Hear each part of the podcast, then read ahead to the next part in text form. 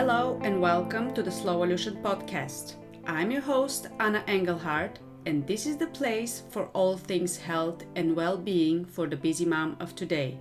So grab a cup of tea and get ready to be inspired.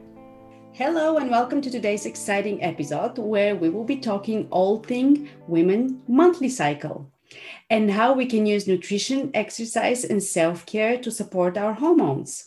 And today I'm joined by a women's health educator who helps women to understand their bodies, an Australian trained physiotherapist, nutrition and health coach, and a natural fertility educator. She teaches women all these things they never learned in health classes. Please welcome Rachel Simpson. Rachel, welcome. Thank you so much for having me. It's great to have you on the podcast all the way from Melbourne. Yes, I know, other side of the world. I know. Isn't it amazing what technology can do these days? I know, I know. You're about to go to bed and I just woke up. And you've just woken up, exactly right. no, but I'm super excited about today's topic because this really is something that we as women are all dealing with, you know, on daily basis basically, but never really been properly taught or trained on how to keep our hormones in balance.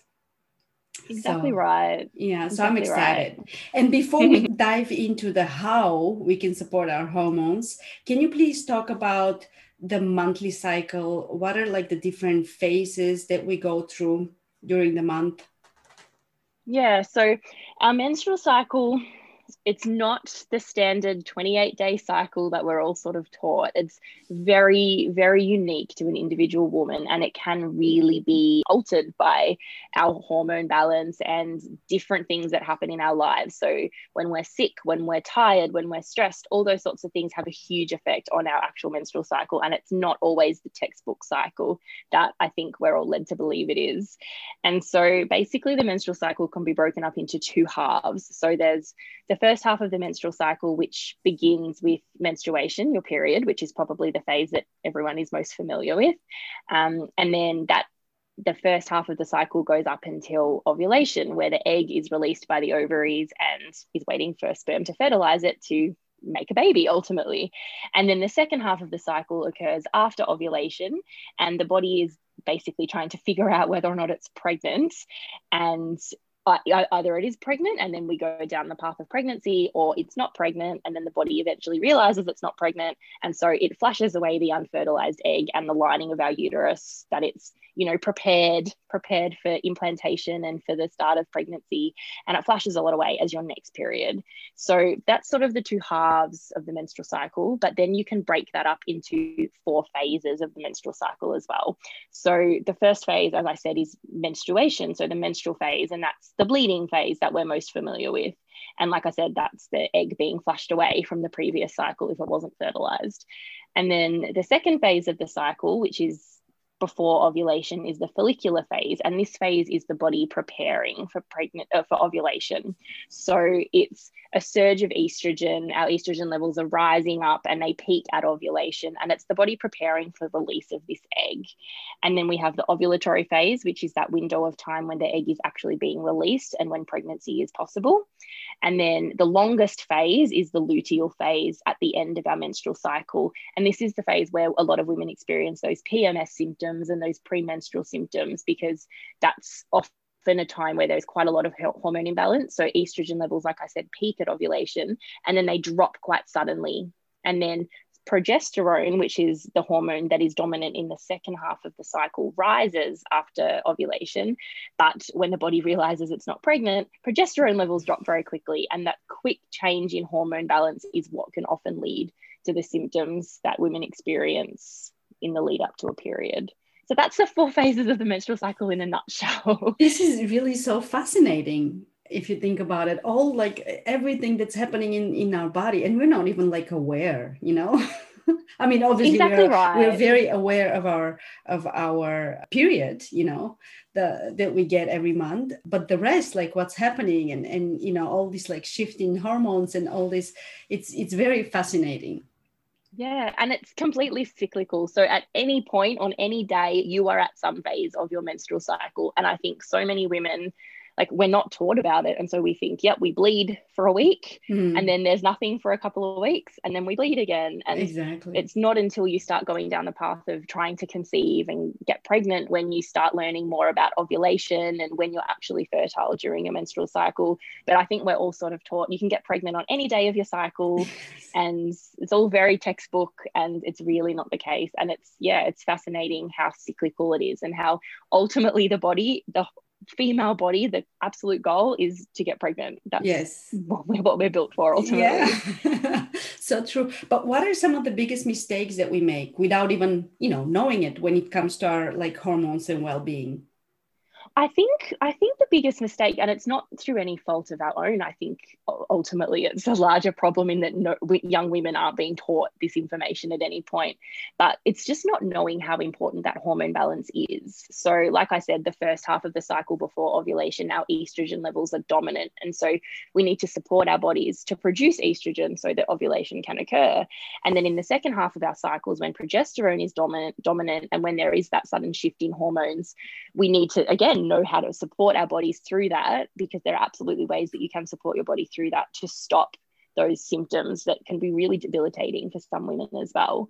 And so I think we're just not ever told at any point until something potentially goes wrong or that we actually have to start looking for this information for ourselves um, when things aren't going right. And things like stress and diet and exercise play a huge part in your hormone balance. So when you're stressed, your body releases cortisol, the stress hormones, and basically create this environment where the body is thinking, well, we're in danger, we're stressed out, and this isn't the ideal time to reproduce and get pregnant. So it dominates the stress hormones dominate the sex hormones and ultimately shut down ovulation because the body's ultimately about survival because survival is more important than getting pregnant. And our diet you know we're we're in a society these days where we don't eat whole unprocessed healthy foods. We're eating these highly processed sugary fatty foods and that has an effect on your blood sugar levels and your insulin. And again that has an effect on your sex hormones. And exercise. So as a as a culture where you know we're either overweight or we're sort of over exercising and we're obsessive gym junkies and Mm, both of those extremes are unhealthy for our sex hormones as well because again it creates that environment of stress in our bodies and our bodies just aren't used to dealing with stress in that way. Right. the other thing the other mistake that i guess a lot of us are making un- unknowingly is um our exposure to other chemicals and things in the environment that are affecting our hormones. So they're called xenoestrogens and basically they they mimic estrogen in the body but they're not they're not obviously our naturally occurring estrogen. And when they bind to the estrogen receptors in our body they mean it means that the estrogen can't do its work. And so it often leads to these um, cases where women are effectively estrogen dominant. And so the hormones are really out of whack. And these xenoestrogens are ultimately in everything but they're in our skincare and our makeup and our cleaning products and basically any anything that has fragrance in it anything with an ingredient that is fragrance is um is potentially exposing us to these. And they're just everywhere. And it's obviously really hard to eliminate them but when we're completely unaware of their existence it's it's something that can really be disrupting our hormones and causing a lot of problems with our menstrual cycle without us knowing. Yeah i mean i think i came to um or i became more aware of of how everything that we basically put on our skin and you know all these products that we use during my pregnancy my first pregnancy. And i mean yes you can you can say you know the skin is our largest organ and we can think of that but it's like when you've never really actively you know researched that or or you know looked for that information or nobody really shared it with you Mm. you just kind of go about your day and you don't even think about it, you know. But when I was pregnant, you know, I was using all these creams so I don't get any stretch marks, you know. And then I read somewhere, yeah, just make sure that you know the cream doesn't have too much vitamin A because you know through the skin it goes. In, and I was like, oh, okay, well, yeah, that makes sense, duh, you know. Mm. but then and you do and you fall down the rabbit hole really fast when you start Yes, researching and it can get a little bit overwhelming yes, absolutely. you think how how do i avoid this exactly it's like it's everywhere like what do i use can i make my own cream can i make you know? yeah it's very um, it's it's definitely interesting. But what about or or how can we incorporate nutrition and exercise something that you mentioned you know to support and keep our hormones in balance? Yeah so i guess we'll start with uh, nutrition. So like i said the first half of the menstrual cycle is estrogen dominant. So estrogen is a hormone that we we're wanting to support the production of because if you don't have enough estrogen, then it will never. So the estrogen triggers production or release of other hormones that then trigger ovulation. So if our estrogen levels are never high enough to actually reach the threshold to then trigger the next hormone, ovulation doesn't happen. And that's when women experience, you know, the, the body might make multiple attempts to ovulate in a cycle. And then you end up with very long and irregular and unpredictable menstrual cycles. So, with things like nutrition, you want to eat foods that are estrogen boosting and estrogen rich in themselves. So, things like flax seeds and sesame seeds, um, chickpeas, anything whole grains are really supportive of estrogen, soy and tofu as well. Different things that you can do to just focus on if you know where you are in your menstrual cycle then you know you can focus on these foods and if you're you know if you're a meal planner if you plan ahead your meals then you can just add a few things like that in um, to your diet and that way you know you're helping to boost boost your estrogen levels. And then in the second half of the cycle we want to support our progesterone levels. So progesterone is the hormone that really wants to get us pregnant. But even if we're not trying to get pregnant, progesterone levels need to be high enough to counterbalance the estrogen levels, which are often quite high. And as I said, it's that sudden drop in progesterone before your period that can cause a lot of imbalance and a lot of those PMS symptoms.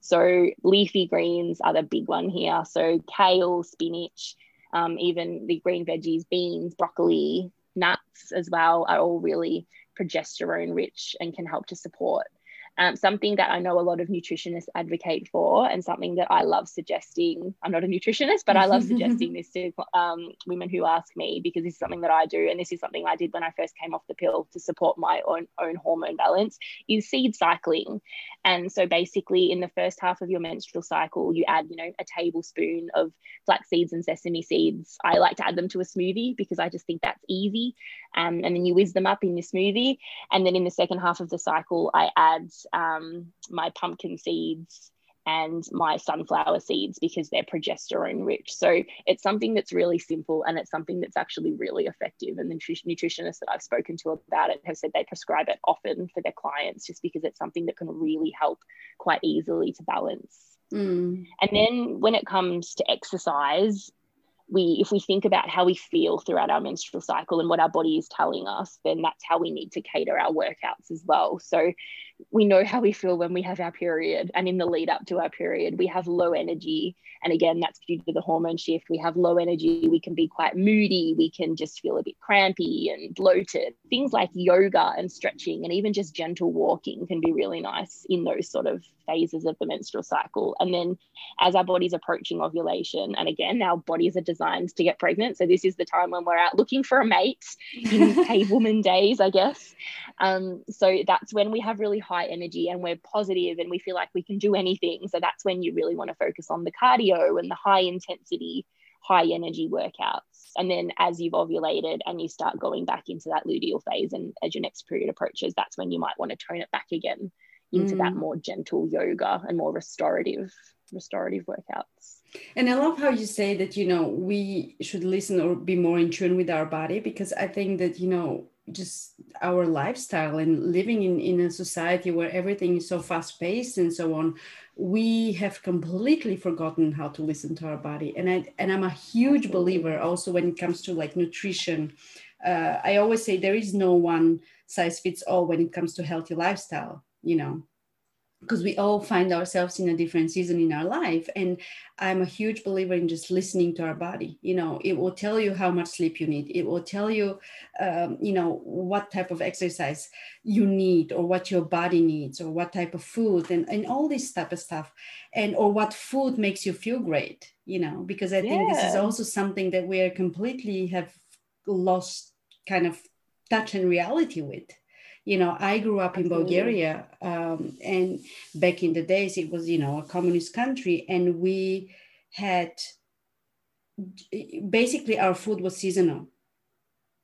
You know I, we didn't mm. get you know anything like strawberries. We didn't have strawberries in you know in winter time or you know it was pure summer thing and that's when we ate them you know. And now mm. it's like you go to the stores and they're like strawberries all year round you know yeah. or i i just uh, now you know here in europe soon starts the asparagus season and in germany and switzerland and so on it's huge so since I think a week, there is asparagus in the stores.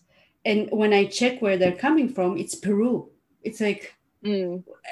sorry, no, you know what I mean. and I think we're just, the same. Exactly. And I think we just also need to be more aware of that, you know.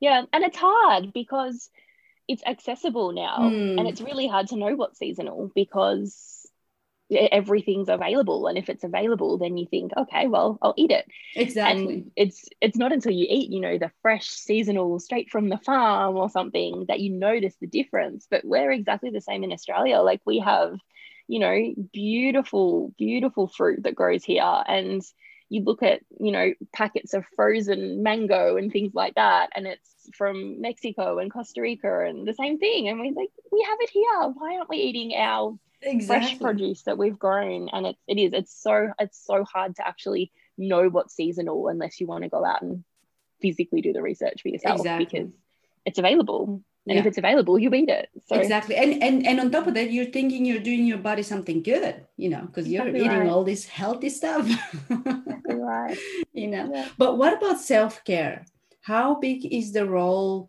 that you know self-care plays in keeping our hormones in balance it's enormous. It's enormous. Um, I like to break self care and health in general, I guess, down into sort of four pillars. And so, nutrition and exercise, I've already talked about as two pillars, and then stress and sleep as well. So, ultimately, if any of those four pillars are lacking, then you're going to notice it. You're going to see something shift in terms of your menstrual cycle and your menstrual cycle will give you messages and tell you what's going on in your body just by you know imbalances and symptoms and things like that and so those four pillars like we've already talked a lot about nutrition and how you can support your hormones with different phases of the cycle and exercise the same. But stress stress is a huge one.